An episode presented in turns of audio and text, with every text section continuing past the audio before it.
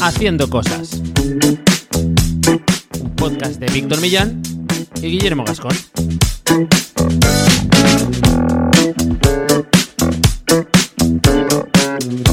Bienvenidos y bienvenidas a un nuevo episodio de Haciendo Cosas, un podcast para hacedores de cosas, gente que tiene ideas y Internet es su mesa de trabajo. Yo soy Guillermo Gascón, iba a decir co- coproductor, pero soy cofundador de la agencia de Cookies, eh, agencia de desarrollo web y marketing online. Y a mi lado está el hacedor Víctor Millán, periodista, redactor, teclista. ¿Qué tal, Víctor? ¿Cómo estás? Muy bien, ¿se te ha escapado que tienes en el subconsciente hacer una película de The Cookies? Es que el nombre da para, Para todo lo que da quieras. para muchas cosas, tío. The sí, Cookies, sí, sí. Se el regreso. y puedes colar ahí lo que quieras. The Cookies. Sí. De momento no tengo tanta pasta como para ser productor de, de nada. Eh, si acaso de cosas así como este podcast, que aquí sí que somos productores, ¿no? ¿Podemos decir que somos productores? Hombre, yo ya me presento así por la calle. A todo el mundo que veo, digo, no, es que yo soy productor de un podcast. Soy un productor. No, no te diré de qué, pero soy productor. Bueno, este podcast. Esto es como Es para- eh, un...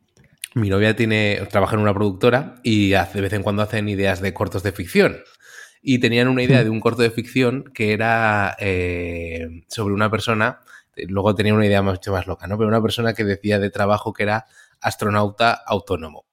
Porque, claro, cuando, cuando la peña dice que tú- hay mucha gente que tú le preguntas, ¿tú de, de qué trabajas? Y dices, soy autónomo. Y dices, vale, tío, pero autónomo de qué? ¿De y qué? entonces la, la historia era de un hombre que, que su sueño era ser eh, astronauta y como no encontraba, digamos, vías para hacerlo, digamos, de forma contratada, era astronauta autónomo y se iba entrenando en la piscina de su casa, hacía cosas así, o, o buscaba una piscina para, para entrenarse en la gravedad, cosas de ese estilo. Así que, bienvenidos. ¿Esto salió o no? Eh, no, no, creo que no llegó a salir, así que bueno, mm, me, me- o sea, reservo los derechos de copyright a la empresa de Ah, mi novia por si acaso. Está chula la idea. Claro, sí. Pero bueno, este podcast es para ti si quieres ser astrona- astronauta autónomo, ¿no? Puede ser. Por ejemplo. Puede ser. Yo creo que últimamente cabe cualquier, cualquier cosa dentro de esta frase. Nos la quitamos rápido y, y pasamos, si quieres, a, a comentar, bueno, temas de la comunidad, porque el último podcast, Víctor, eh, compartiste tu mega plantilla en Notion y la verdad es que ha entrado bastante, bastante gente, ¿no? Si a la gente le, le das algo en estas fechas que acabamos de pasar la Navidad y tal, la gente está deseando dar y recibir. Y nosotros, pues por el grupo de Telegram, dimos una plantilla de Notion para apuntarte tus objetivos y demás. La verdad que estuve repasando que este año aún no la he podido usar yo porque he ido muy liado. No tengo tiempo de, de plantearme objetivos más allá de sobrevivir. Y eh, está chula, está, está bien y está apañada y tal. Y ha entrado mucha gente en el grupo de Telegram que la gente que quiera entrar y pescar esa plantilla está en haciendocosas.online barra comunidad. Ahí encuentran el, el acceso.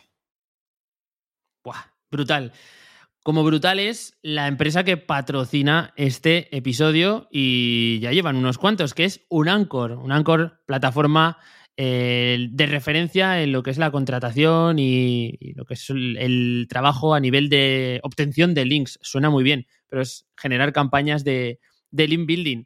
Víctor, mm, creo que por las fechas en las que estamos puede ser un pelín tarde, pero como consejo, igual les sirve a la gente ya de forma estructural para que vayan pensando en un futuro en, en coger los enlaces un poquito más a tiempo.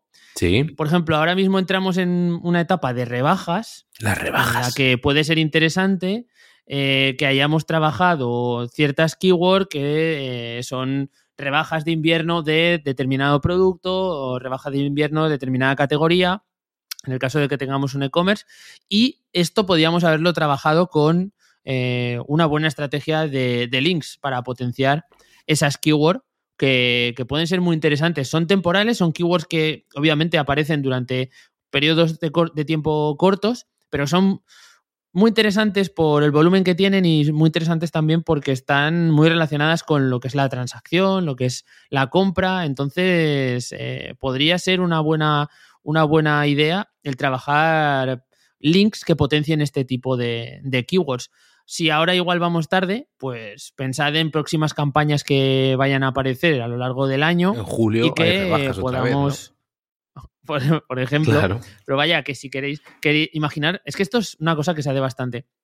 Tú te puedes marcar un calendario donde tengas picos eh, de tráfico o picos de, cualquier tipo de campaña que esté relacionada con tu sector, porque a lo mejor, imagínate, eh, tema de comuniones o tema de calzado para niños, tal, pues puede ser que vendas durante abril, marzo, abril, mayo, que tengas ahí un pico de búsquedas de zapatos de comunión y que te interese, pues meses antes empezar a trabajar con enlaces. Igual vamos bien para empezar a trabajar todos los temas de comunión. Es, ahora, venga, ese tema.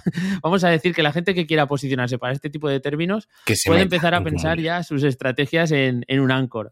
Así que puede ser nuestro advice de hoy. Eso es. Y sobre todo con el cupón Haciendo Cosas Todo Junto, conseguirán un 15% extra en su recarga de saldo para conseguir esos enlaces y esa relevancia, ya sea en el sector de las comuniones, de las bodas y de cualquier tipo de sector. Incluso si quieres ser astronauta, puedes conseguirlo con, un Anchor.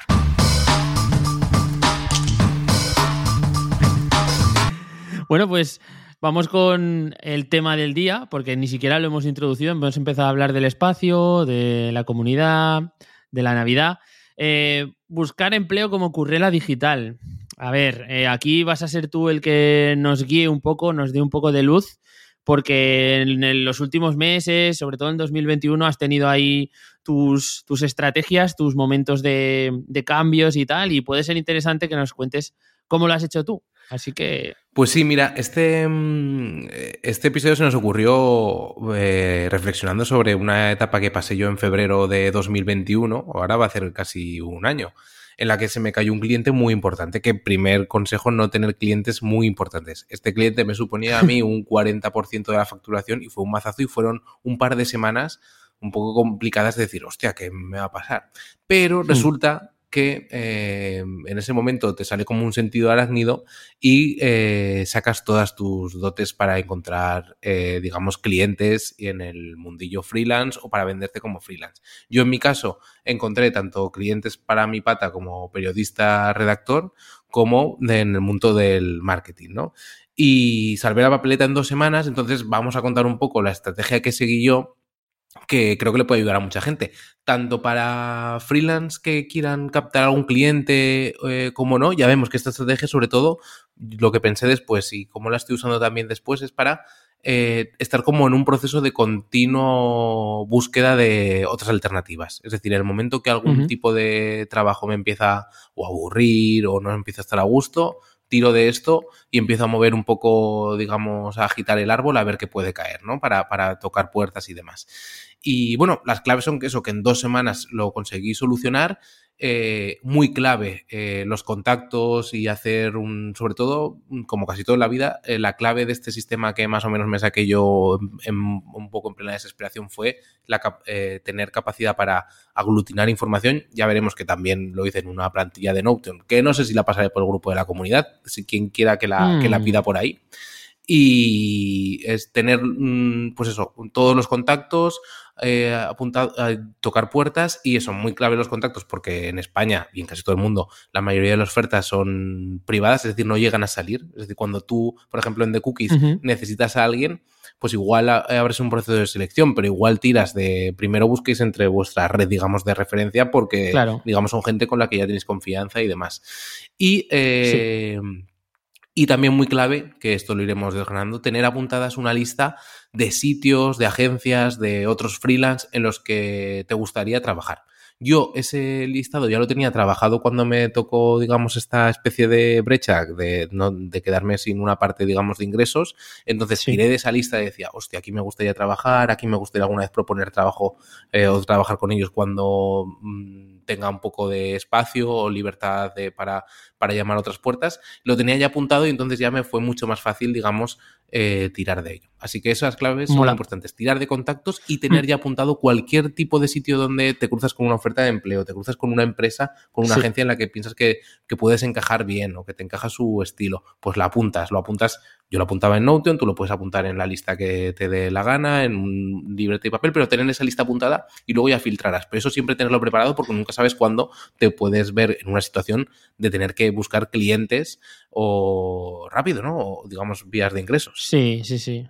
Yo creo que es, a ver, aquí hay varias claves. Lo primero, mm, dar un poco eh, protagonismo al tiempo en el que solucionaste esto, porque dos semanas me parece poquísimo tiempo, o sea, me parece que lo solucionaste eh, de forma rapidísima. Entonces, esto da un poco veracidad a, lo que estás contando después, el hecho de decir, eh, no tienes que pensar en voy a buscar curro ahora que me he quedado sin, sino que tienes que estar siempre con el radar activo y detectando esas posibilidades futuras y almacenando, ¿no? Yo creo que esa combinación eh, es la que hace que en el momento dado no estés tan, tan con el culo al aire, ¿no? Como se suele decir. Sí, eh, mola. Y aun, pero aún con todo, y esto también por, por, si a alguien le puede pasar en esta situación y, y, puede sacar alguna reflexión de esto, yo esas dos semanas me agobié bastante. Y luego me he arrepentido de no haber aprovechado, porque yo seguía currando en otros eh, clientes que tenía y otros compromisos que tenía.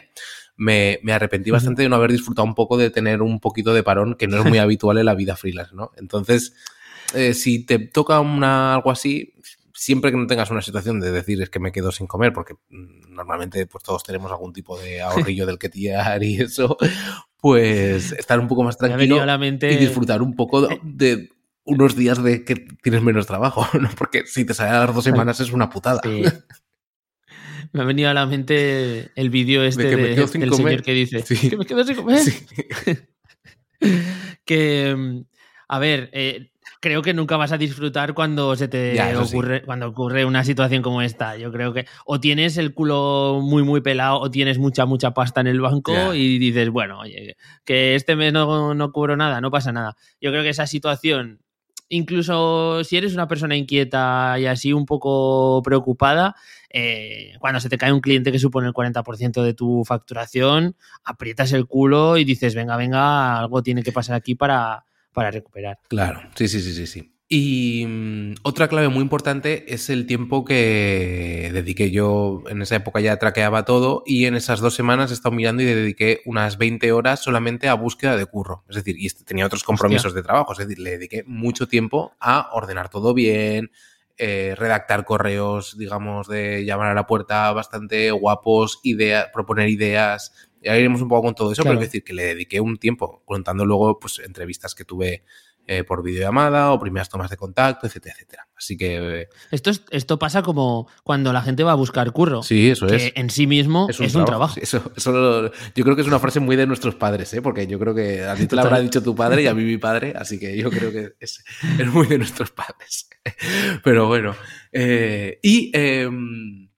Otra cosa muy importante, eh, que bueno, que yo creo que, fue importante para mí al menos, es que hay un concepto anglosajón que se llama la shadow career, que es como la, carrera, digamos, en la sombra, que es que si, por ejemplo, tú te dedicas a un sector, eh, o sea, sobre todo viene de la programación, porque por ejemplo tú eres programador en un stack determinado, pero tú por tu cuenta te vas formando en otras tecnologías y otras cosas. Y entonces en un momento dado, si tú te quieres cambiar de empresa, que es lo que hacen muchos programadores, dicen, pues he aprendido estos lenguajes de programación o este stack y hecho a otras cosas que mi empresa las deja un poco descolocadas porque no saben que yo tengo esas habilidades. Eso en un mm. mundo de freelance, pues yo, por ejemplo, en mi caso de periodismo, de, yo trabajaba sobre todo como periodista a nivel de redactor, pero yo llevaba muchos años aprendiendo temas de, pues de, de marketing online de muchos sectores, desde temas de SEO, de trabajarlos contigo, mm, muchas cosas de gestión editorial, etcétera, etcétera, ¿no? Y entonces yo tenía unos conocimientos que digamos me habían ampliado mucho el abanico a que yo me tuviera que enfrentar simplemente a tocar la puerta de redacciones periodísticas puras y duras, ¿no? Tuve un abanico mucho, mucho más amplio. Esto va de la mano con quitarse todo el tema del síndrome del impostor o cosas así, porque luego te das mm. cuenta y sobre todo eh, en sectores como el marketing que son tan híbridos y que hay tanta gente con un pie en uno y otro, eh, te puedes hacer, hay gente muy buena, pero tampoco es, mm, eso es mi impresión, ¿eh? que igual es un poco atrevida. Hay mucha gente por ahí también que en general no tiene ni idea muchas veces de las cosas o que digamos que, que tú te haces de menos y puedes pecar, es más fácil pecar de hacerte de menos que de hacerte de más, yo creo. Claro, yo creo que, por ejemplo, hay, o sea, lo que dices de hay mucha mediocridad. En el sector del marketing online hay muchísima mediocridad.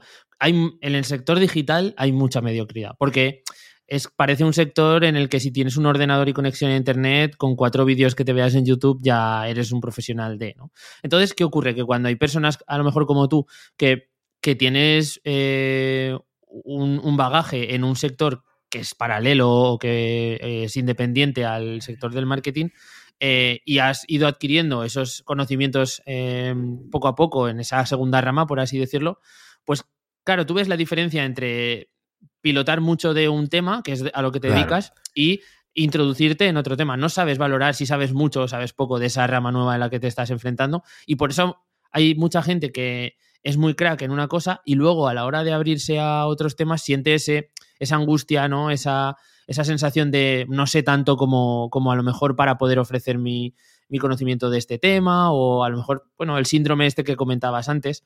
Así que creo que esto es clave sobre todo en el sector del marketing online, tampoco es ser muy, muy hater con uno mismo y sí. ofrecer lo que esté en tu mano, vaya, tampoco y hay que, que más. O sea, igual nos ha quedado un poco como muy... O sea, es normal que en el sector del marketing es un sector todavía muy incipiente, es normal que haya un nivel todavía de sustrato más o menos medio o que yo que sé, que es fácilmente alcanzable, ¿no? Vemos mucha gente que es sí. muy pro porque le ha dedicado tres años muy metido a una especialización en concreto dentro del marketing sí. online. Con, en pocos sectores ahora mismo, con dedicarle tres años, digamos, eh, claro. de tu vida de esto, tú te pones a un nivel bastante top. Y eso en el marketing online pasa, eso es una oportunidad como cualquier, una, total, bastante total. evidente, ¿no? También como cualquier otra, la demanda, ¿no? Claro, claro. Pero es así, o sea, tú con tres años en foco en un, alguna especialidad concreta, puedes llegar a tener mucho conocimiento. Y bueno, otra cosa muy importante y muy vital para ser freelance es que tenía una web, y la sigo teniendo eh, muy, de muy, digamos, que no es prácticamente nada, es como una tarjeta de visita, pero habilité una página de portfolio con temas que había hecho, etcétera, y eh, la personalicé en función de los clientes que más, eh, que, con los que más, digamos, estaba teniendo feedback y respuesta de los posibles clientes, ¿no? Los personalicé como, uh -huh. lo iba a contar más adelante, pero lo cuento ya. Estos, estos, portfolios estaban hechos uno para cada tipo de cliente, pues algunos eran más de periodismo, luego según qué tipo de medios, pues eh, temas más tecnológicos, otros más económicos, otros más de sostenibilidad, que son los temas que toco uh -huh. yo, temas de, digamos, de marketing, pues también eh, side projects que había hecho, cosas así, y esos port portfolios eran cada uno distinto y estaban protegidos con contraseña. Y eso mandaba una señal, digamos, de que, ojo, he preparado esto para ti, para que tú lo veas, etc. Sí, sí. La contraseña solía ser el nombre de la agencia, el medio con el que iba a trabajar, Joder. de dónde se metía y lo, y lo podía ver el encargado de turno. Y eso, la verdad es que yo creo que dio bastante buena eh, impresión porque, claro, traqueaba las visitas y por un link que mandé a una sola persona, digamos, de recursos humanos, luego resulta que se metieron un montón de... Un montón, Hostia. no, se metieron unas veintitantas, treinta personas. Es decir, que, que bueno, ruló un poco parece... dentro de los sí, departamentos sí. De, de, Entonces, o sea, estos son cosas que a la gente les llama la atención porque normalmente tú pasas un portfolio de algo y dices, esto es lo que hago, pero tú lo enfocas mm. a, mm, digamos, una propuesta en concreto y, en fin, luego hablaremos más de temas de cómo personalizar bien, pero en mi caso en, en periodismo o en la rama del periodismo, era, es, eh, tiene una vertiente que es, que es bastante evidente, que es ir con una idea de temas, de ideas de, digamos, de reportajes Ajá. o de ideas ya propuestas. Es decir, mira, yo sé que aquí tocáis estos temas, estas son ideas que tengo de desarrollar, tal. En caso de un curro más de marketing, pues si, por ejemplo, somos diseñadores, pues decir, he visto que habéis hecho, eh, no sé, mm, no lo sé, así haría yo un rebranding de, de Ford, por ejemplo, sí. o algo así. Cosas de ese estilo, claro. ¿no? O no sé, o, sí, o sí, ir con propuestas ya hechas que esto es muy típico también de los mails de spam, en plan los típicos de quieres una auditoría SEO o cosas de ese estilo, pero en el fondo funcionan, o sea, en el, al final cuando son sí, cuando se ven que son quizá, honestas, funcionan. Claro, quizá no, no tan eh, no tan genérico, sino más bien personalizado como claro. has hecho tú, en plan de, yo sé que estos temas te van a interesar a ti, pues yo puedo analizar parte de tu web y decirte, oye, he encontrado esto, esto, esto, es un poco como para que veáis un poco los conocimientos que manejo, que aún así queda que, que puede resultar un poco pedante en determinadas ocasiones, pero eh, hay veces en los que es una buena fórmula para, para, llamar la atención. Y me ha flipado el tema de, de tener la capacidad de hacer seguimiento a, a ese tipo de páginas que compartes como portfolio, porque al final una buena una buena historia a la hora de negociar, por ejemplo, eh, la contraprestación por tus trabajos y tal, es eh, ver el interés que realmente tienen por tu trabajo, ¿no? Y si tú ves que hay mucha gente que está entrando, saliendo, bueno, pues puede ser que estén bastante interesados. No es, una, no es que eso vaya a ser la, información vital, pero sí que ya cuentas con algo más de info que de otra forma no tienes. Luego hay una parte B de todo esto que no hemos contado, que es llegado un momento saber negociar bien el, digamos, pues la mm. contraprestación, que normalmente en situaciones así no estás con, no tienes tú la sartén por el mango, porque claro, tú quieres recuperar más o menos rápido esa posición, ¿no? Esa fue una parte que seguramente me falló y que luego he tenido que ir trabajando, pero la opción de, digamos, de tapar el agujero de donde estaba eh, yendo todo el agua, sí que, sí que lo conseguí. Y bueno, puestos en, digamos, en, en práctica, eh, pues había una, creé una plantilla de Notion donde había pues esos eh, unos 50 sitios entre agencias, medios, otros freelance, en los que yo decía, hostia, me molaría colaborar aquí, me molaría hacer un reportaje para esto, tal. Y eran sitios directamente a los que llamaba a la puerta, en fin, de, todo este tipo. Y eh, también em, hice como una especie de ejercicio muy de flipado de, de, digamos, de temas de carrera, que es dividir por habilidades puras, habilidades intermedias y las llamadas soft skills, que, bueno, no son tan soft en realidad. Entonces yo, por ejemplo, ¿qué puse para que la gente se haga una idea? A ver qué lo tengo por aquí. Pues, por ejemplo, eh, habilidades puras yo puse que era eh, redacción especializada en tecnología, economía, temas de sostenibilidad, em, mm, estrategias de comunicación, apariciones en prensa, etcétera, etcétera, ¿no? Habilidades intermedias, pues bueno, sabía manejarme con WordPress, eh, podría hacer cosas de copy, eh, cosas de ese estilo, ¿no? Temas de visualización de datos, que también he trabajado mucho en mis reportajes y herramientas parecidas. Y como soft skill, pues que puse eh, disponibilidad baja de horas, porque tampoco tenía una disponibilidad de carga horaria enorme, que eso puede ser una debilidad, pero también para muchas empresas puede estar bien, porque igual solo quieren alguien que les haga mm, seis horas a la semana, ¿no? puede estar bien como freelance. Eh, trabajar desde casa en ese momento desde hacía pues seis o siete años, también lo catalogo como una soft skill en mi caso, porque significa que ya estoy hechísimo, digamos, a organizarme yo mismo, etcétera, etcétera, ¿no? Eh, uso de herramientas tipo Slack, Notion, Asana, cosas de ese estilo que muchas empresas ya te puedes integrar desde el minuto uno en la organización de una empresa que funcione medianamente en remoto, que eh, digamos te tengan por ahí controlado. ¿no? Y eh, creación de proyectos propios, que esto es muy importante. Normalmente tenemos a minusvalorar las cosas que hacemos mm, propias. Sí. Y mm, yo creo que no ha habido nada que me haya abierto más puertas, digamos, a nivel laboral, que todo lo que he hecho fuera eh, por mi cuenta. En el caso de. Yo creo, para ti. Sí, para mí, es verdad. O sea, en el caso, por ejemplo, de. Nosotros, con el caso de Sud Hoops, que es el blog de NBA que montamos y que hemos comentado en algún episodio, yo creo que la mayoría de los que pasamos tiempo por ahí luego fue una parte muy importante de nuestro portfolio. Eh, pues Este es un, comentario que hemos hecho muchas veces. Incluso alguna de la gente que pasó por este blog terminó en, puestos muy relacionados a, lo que es el deporte del baloncesto, NBA, medios de comunicación deportivo. Claro, sí, en, Movistar con NBA, en, prensas en prensa deportiva, etcétera, etcétera, ¿no? Entonces, me ha molado, Víctor. Sí. Quería hacerte un apunte del tema de los soft skills, porque quizá aquí tú le has dado un enfoque totalmente diferente a lo que yo me esperaba. Eh, los típicos soft skills son estos de las habilidades blandas que todo el mundo habla y que, no hacen, digamos, referencia a conocimientos puramente técnicos, sino que son más bien, pues, cómo te enfrentas tú a situaciones o como las capacidades que tienes de a lo mejor relacionarte con compañeros. Sabes que son como una especie de términos un poco amplios, vagos y genéricos. Sin embargo, tú has ido a, un tema muy concreto y lo has traducido después. O sea, es como lo de... Em, trabajo desde casa en remoto desde hace siete años. Obviamente eso supone que para mí me supone muy poco esfuerzo el eh, organizarme, encajar en vuestro sistema, porque no es lo mismo que una persona que a lo mejor ahora le has movido a casa y no tiene ni puta idea, ¿no? Entonces es como, hostia, esto es muy guay porque le estás lo haces al revés, porque primero le presentas eh, la situación y después le dices por qué es bueno para, para, ellos. Y joder, eso puede ser algo, un reclamo así interesante. Visto diferente, ¿eh? Visto de una forma muy diferente. Sí, pues nada, te agradezco que lo veas así. Yo creo que simplemente ser crítico con las cosas, digamos, que nos vienen un poco dadas. Y con esto, por ejemplo, de las soft skills hay muchísima literatura, hay muchísimo bla bla, blu blu, que no sirve para nada. Es decir, vale, esto tendrá parte de razón, pero hay que encontrar lo que haga ruido de verdad. O sea, no decir, mm, eh, me llevo muy bien con mis compañeros o, no sé qué. claro, claro, la gente pone unas cosas realmente muy extrañas, ¿no? Que parecen un poco de, una especie de psicópata. Entonces hay que ser concreto y decir, pues mira, eh, soft skill, ¿qué puede ser una habilidad blanda? Pues una habilidad blanda es que no es algo, digamos, técnico, pero sí que es algo que puede ayudar a que encaje desde el momento uno en, en una organización o en ciertas cosas. Muy guay. Pero bueno, eso. Eh, y bueno, ¿cómo seguí esta plantilla de Notion? Que ya decimos, quien quiera que nos la pida por el grupo de, Telegram, o igual la pasamos, o ya veremos qué hacemos con ella, pero bueno, ya veremos. En el momento en haciendo en barra comunidad, ahí estará.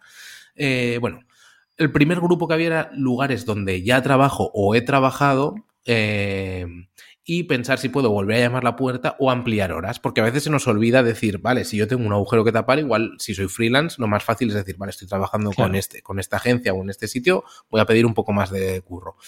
Y yo eh, con eso ya, mm, digamos, ya, mm, ya hubo un par de los clientes con que tenía que sí que me ofrecieron subir. Luego al final acabó quedándose como estaba porque conseguí salir con una cesta de clientes un poco más diversificada, que mi idea era no, que no me volvía a pasar lo de que se me cayera uno del 40%. Claro, claro. Ese es el riesgo, ¿no? Claro, ese es, ese es el tema. Que, que pases de cuatro clientes a dos muy potentes. Entonces no era lo ideal, pero esa opción te puede salvar en un momento dado, ¿no? Entonces a veces se nos olvida simplemente decir, oye, mm, estamos trabajando bien, podemos trabajar más, ¿no? Entonces ese es un primer grupo. Y eh, luego en mi caso, en la plantilla de Notion dividí toda esta ristra, digamos, de posibles puertas a llamar en... Eh, en mis áreas más de actuación, que era periodismo, redacción más enfocada a contenidos y luego algunos temas de marketing y, cosas por el estilo. Y eh, otra columna que clasificaba, digamos, esta tabla de Notion era en qué sitios estaba listo para aplicar, es decir, por ejemplo, pues un medio de tecnología. Pues yo eh, podía aplicar ya porque ya tenía un montón de reportajes hechos, etcétera, etcétera. Si, por ejemplo, fuera una agencia más especializada en algo, pues decir, vale, esta no estaba contagiada como listo para aplicar, sino como hay que preparar algo porque tengo que prepararme a ver qué puedo enseñarles, es un curro nuevo para mí, etcétera, etcétera, ¿no? Y luego había eh, esa misma tag, digamos, dentro de Notion, eh, estaba como aplicado y como si había, había conseguido respuesta o no había conseguido respuesta, ¿no? Y así se iban, digamos, filtrando luego a posteriori las, las, eh, las toda la lista que había. Pero el meollo de la cuestión de esta tabla de Notion es que yo añadí una columna que las priorizaba en cuanto a aspiración, es decir, de, Buah, me encantaría trabajar en este sitio desde hace un hmm. montón. Y esas les ponía pues de 1 a 3, uno las que más importancia les daba. Y otra por facilidad de conseguirlo. Es decir, que yo veía, este sitio creo que tengo muchas opciones de empezar a trabajar con ellos porque veo que mueve muchas ofertas de trabajo o veo que sí o sí les va a encajar lo que yo les propongo, etcétera, etcétera. Y también de 1 a 3, siendo uno los que tienen más facilidad de conseguirlo, o veía que tenía más facilidad de conseguirlo, y tres, el que menos. ¿Y qué pasaba? Que la tabla, la tabla de Notion estaba configurada para que ordene y entonces salieran primeras las que tenían estaban más cerca del 1 en los dos casos, es decir, que tenía mayor aspiración y veía que tenía también más facilidades de conseguirlo, que es una opción de ir a por algo que tú crees que te puede gustar, digamos, trabajar ahí, pero que también puede ser fácil conseguirlo porque te urge un poco encontrar eh, clientes, ¿no? Y así ya haces un poco balance, ¿no? Claro. de esas dos cosas. Y así esa lista de 50 eh, sitios que has ido recogiendo durante tus años como freelance eh, quedan ordenados de una forma más o menos clara de decir, pues vale, en qué marco de actuación es dentro de todo, de los ámbitos que yo toco y eh, a qué, puertas quiero tocar primero, siendo que lo veo fácil y que me va a gustar trabajar ahí en un momento dado. Joder, es que esto está muy guay porque has, cuando tienes un listado tan grande como el que nos cuentas, o sea, no es lo mismo tener 10 empresas en el prospect que les vas a tirar a todas, ¿no? Pero cuando tienes un listado tan, tan largo y tal, pues está guay darte estas prioridades y decir, vale, vale, a ver, no, no, no voy a preparar, claro, encima estás diciendo que estás siendo como muy al detalle en lo que sería tu ofrecimiento eh, trabajándote cada una de las opciones, es inviable trabajarlo Claro. cada 50 por igual, ¿no? Pues te das tu preferencias y te das tu, tu orden, eh, digamos, prioritario y, joder, mucho más eficiente a la hora de, de trabajar. Claro, al final se, se resolvió en que de esas 50 eché unas 4 o 5, me respondieron de dos y empecé a trabajar con esas dos. O sea que Hostia. todo fue, todo fue bastante bien y bastante Hostia. rápido. Pero esto es, esto es un poco, o sea, quiero decir, yo ya llevo, llevo unos años trabajando y uno de ellos fue Mm. con gente que tenía ya un contacto de haber trabajado antes y otro fue un sitio donde veía claramente que mi perfil encajaba mucho. Entonces, que digamos, gracias a este cribado de decir qué puertas toco primero, mm, el porcentaje Claro. de efectividad fue altísimo. Y luego también pues tuve suerte y todo, o sea, es- sería mucho más complicado si como tú comentabas, que esto es un asterisco que quizás no sirve para este sistema, si partimos de cero. Es decir, si yo salgo al mundo a encontrar los primeros clientes, este sistema parte de la base de que tú ya tienes, digamos, después de años de trabajo, apuntados un montón de sitios y lugares en los que no solo has trabajado ya o has tenido, digamos, cierto contacto y podrías llamar la puerta, sino de sitios aspiracionales donde te gustaría trabajar, ¿sabes? O sea, yo me, Claro. yo me apunté hasta el, el blog que tiene el Fondo Monetario Internacional porque veía que hacía reportajes chulos y digo, pues voy a enviar el currículum. Al final no lo envié. Porque los anteriores ya me lo veía complicado, entonces Claro. caía más abajo y no envié, pero bueno, eso lo tengo ahí para siempre, digamos, esa lista de posibles Sí, sí, sí. trabajos, ¿no? Y Hostia, pues, Víctor, eh, dices que no sirve para la gente que está empezando, pero yo creo que no- hay pocas fórmulas más interesantes que ser proactivo en, en el sentido de decir, bueno, voy a empezar a trabajar en este sector, claro, sí. voy a apuntarme sitios donde me gustaría trabajar y luego tú ya puedes encontrar un punto de equilibrio en cuanto a lo que tú puedes ofrecerle a las empresas con tu experiencia y lo que ellos te pueden dar a ti a nivel económico y de Claro. condiciones, etcétera. Ahí estará un poco donde nosotros queramos poner esa, esa barrera, pero me parece una buena también eh, estrategia inicial. Quizá no, no echar toda, toda depender 100% de esta estrategia cuando empiezas, pero sí, bueno, hostia, eh, Sí, como apuntar ideas. Mira, nos comentaban hace unas semanas, por ejemplo, en el grupo de Telegram, un chico que empezaba a montar webs con WordPress y tal, pues si por ejemplo nosotros queremos empezar a montar webs con WordPress a nivel muy de, pues eso, de, mm, digamos, empezar con ello, ¿no? Pues igual podríamos usar este tipo de plantillas para hacer como ponernos una hora delante del ordenador y estrujarnos a ver a, a quién podría ofrecerle hacer una web. Y nos puede salir igual, pues mi tío tiene una empresa de, yo qué sé, de lo que sea, de reforma de cocinas y tiene una web muy fea o no tiene web o algo así, pues se lo voy a proponer a mi tío Sí. y ya veré si luego lo que me pueda pagar mi tío o si me puede pagar o lo hago gratis para hacer portafolio o lo que sea, ¿no?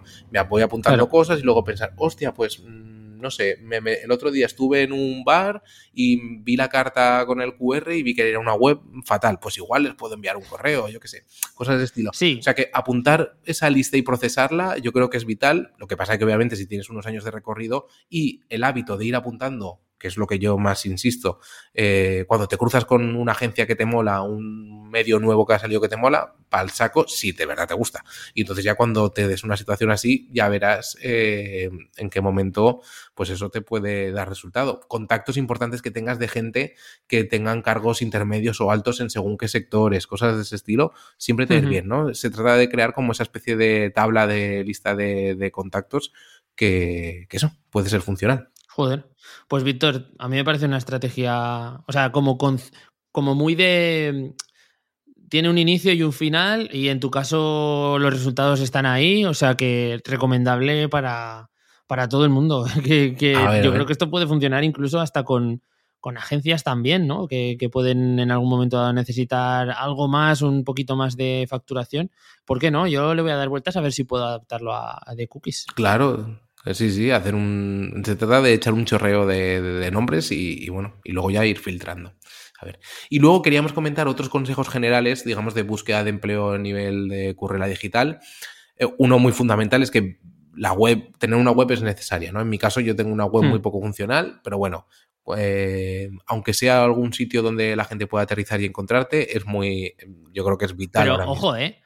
¿Funcional en qué sentido? Más bien que no, es- no es muy vistosa, pero funcional es. Porque Sí, te Es como contactan. un currículum, sí, ¿no? te contactan Claro. y ya está. Sí, sí, sí. y es importante también preguntarte qué canal o plataforma puede ser para ti. En mi caso, yo eh, tenía muy claro que el mío era el uno a uno, es decir, mandar un mail y eh, por el mail intentar medio llamar la atención.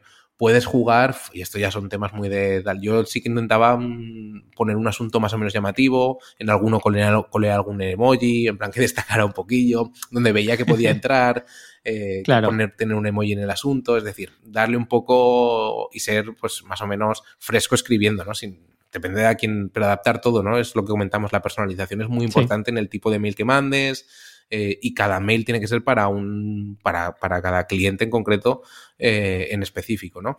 Pero bueno, hay otros, hay otros sectores donde igual pues puedes plantearte si meterte en una plataforma de freelancing tipo pues las que están freelancer, incluso Fiverr, cosas así puede ser un buen punto para, para, empezar. Yo no sé, Guillermo, por ejemplo, tú cuando empezaste con, como SEO, cuando eras freelance al principio, ¿cómo buscaste esos primeros clientes o cómo, cómo lo hiciste? Pues eh, lo que ocurre, bueno, en, mi caso yo llegué a dar de alta un perfil en Fiverr, pero nunca me entraron ofertas como muy interesantes. Sí que había alguna cosilla por ahí que te llega, pero eh, en, creo que en en el momento en el que yo lo lancé todavía no estaba muy evolucionado y eran cosas como muy, muy mal pagadas. A mí me empezaron a llegar eh, porque al final de trabajar el podcast de Olaseo ah. eh, y de mostrar un poco los proyectos que yo iba haciendo, que eran proyectos propios, que volvemos también un poco a esa, a esa pata, explicar lo que habíamos conseguido en Sweet Hoops, explicar lo que había conseguido en, otra, en otras webs y tal, pues bueno, empiezan a salirte trabajillos tampoco muy bien pagados, es que esto es así, funciona así, y el que piense que, va a ser de otra forma, pues eh, se equivoca, ¿no? No muy bien pagados, pero que tú coges por el hecho de hacer portfolio y bueno, luego empieza a funcionar un poquito también la pata del boca a boca y empiezas tú también a tocar algunas puertas y tal, y al final es como como ha hecho prácticamente todo el mundo. Lo que yo me apoyé eh, inicialmente en una estrategia de contenido y en este caso de podcast. Sí, sí, sí, sí. Pero claro, eh, fue un, o sea, fue una estrategia bastante a medio plazo, porque al final estuviste con el podcast un tiempo y pero es flipante, ¿eh? Que te llamaran, que tú empezaste. Es que yo me acuerdo de esa época, tío. Te pusiste a hacer el podcast cuando teníamos, ¿qué? 24 años o así sí, cuando estaba en la universidad. Claro. Sí. Te pusiste a hacer el podcast así, en plan que eh, podrías parecer, eh, yo que sé, un, loco a cualquiera que se lo contaras, porque entonces los podcasts no eran ni mucho menos lo que era lo que era hoy en día. Y mira, te salieron clientes, ole tú. Qué guay. Bueno, esto es lo que hablábamos antes de, que una persona ahora mismo en el sector del marketing digital o de la comunicación online, eh, haciendo lo mismo durante dos años, va a conseguir resultados. O sea, siendo constante y haciendo manteniendo un mínimo de calidad, al final la misma repetición te va a hacer que, mejores, que la gente te perciba como alguien de confianza, que, bueno, eh, es, que es lo, que tiene el, tema de la estrategia de contenidos y, el ser constante. Sí, sí, sí. Sí, sí, sí. Fíjate. Y, siguiendo con estos otros consejos generales, pues bueno, el tema de la web, eh, preguntarse en qué canal, que es eh, por lo que íbamos un poco, eh, tener en cuenta lo que hemos comentado, que la mayoría de ofertas son internas, es decir, estar muy pendiente del boca oreja y de tocar contactos de gente con, cara y ojos a las que puedas decirle, hey, mm. que estoy buscando curro. Eh, pensar en LinkedIn también, mandar estos mails personalizados, mandar ideas de mejora directas, lo que comentábamos en mi caso de reportajes, pero pues cualquier cosa que se pueda mejorar. Em, el los portfolios eh, personalizados, por ejemplo, que hice yo, y eh, enseñar tus proyectos propios, porque lo que comentamos, fliparán a, la mayoría de la gente en, en, muchos casos, normalmente tendemos a hacernos de menos y ahí están también. Y hmm. algo que yo no he hecho nunca, también igual porque llevo muchos años trabajando solo y en mi casa, pero no, no soy muy dado a hacer networking, pero esto es una de las grandes vías al final de cebar esta rueda que al final hablamos, que es de hablar con gente que tenga cara y ojos y a la que puedes decir, oye, estoy buscando trabajo, tal. Sí, sí, sí. Uf, eso yo creo que nos cuesta a todos, ¿eh? Sobre todo cuanto más digital es tu oficio y sobre todo más trayectoria llevas eh, en tu cueva, como se suele decir, más nos cuesta salir de ahí, hacer conversación, hablar. Eh, haremos un poquito una especial herramienta en el próximo episodio donde nos centraremos en Twitter. Porque, bueno, es Twitter, pero puede ser cualquier otra red social, el enfocarnos ahí, intentar también, no sé, no sé si destacar, pero sí estar como muy efervescente con la conversación, con la gente, nos va a permitir hacer también este tipo de... Y, exponernos un poco, que al final yo creo que es algo que a mí personalmente me da mucha pereza y creo que a mucha gente le da mucha pereza, pero la gente que está ahí exponiéndose es porque ha vencido esa pereza o esos miedos que también son más que pereza, quizá eh, a estar un poco exponiendo. En la, entrevista que hicimos con Charlie, por ejemplo, que nos contaba eh, toda su estrategia que hizo con Full Stack Marketer de empezar a hacer cursos, hablar con la gente, enviarles mails, eh, tal, eso es una otra estrategia buenísima para encontrar clientes. Él salió de allí con su carrera de freelance, digamos, bastante afianzada, formado porque había hecho cursos y hablando con la gente pues, más top del sector.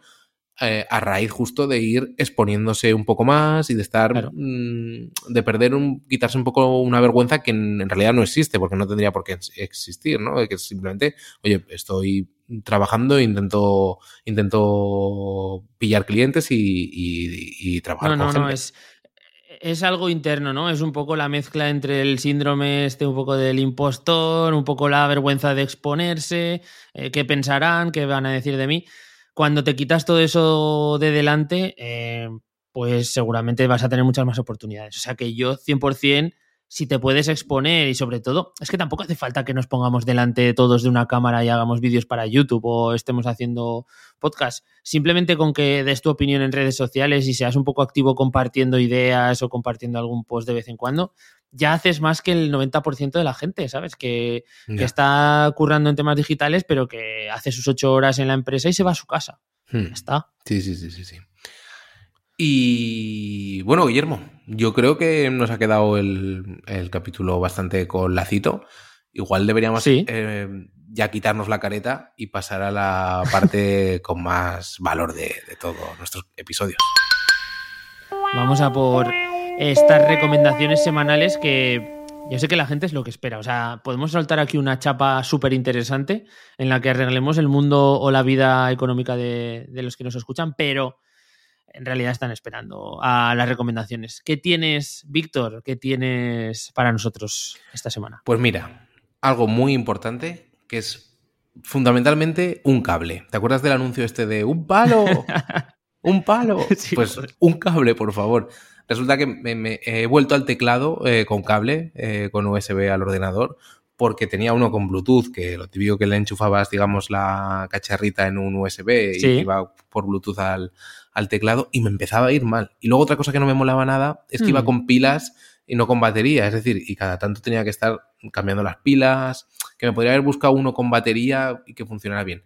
Pero he vuelto al cable porque es que, mm, claro, me dedico fundamentalmente mucho tiempo a escribir y había veces que no, no sé si se había empezado a estropear o algo, pero no me estaba pillando bien la todo. Tío. Y ahora este... y me ha cambiado la vida volver a un teclado. ¿Qué, teclado te has comprado? Uno de. la marca al menos? Sí, de Microsoft. Eh, uno de ah. un rango de precio medio. Me ha costado 30 euros o así. Y con hmm. típicas, algunas teclitas un poco más especiales, estas de fuera que nunca usan en la vida, lo típico que pasa, pero bastante guay. Eh, no es mecánico, es de estos que tienen un poquito más de relieve, pero no es mecánico, no es de clock. Qué guay. Y, sí, sí y contento porque, tío, al final es que me, estaba poniendo muy negro escribir y ver que se me había, alguna se me había comido alguna letra o, tener que echar para atrás, tal. En tu caso, además, es que es crítico, es crítico. Es muy crítico. Pues, macho, em, yo tengo problema con los periféricos igual, ¿eh? Hasta que encuentro alguno que me dé durabilidad.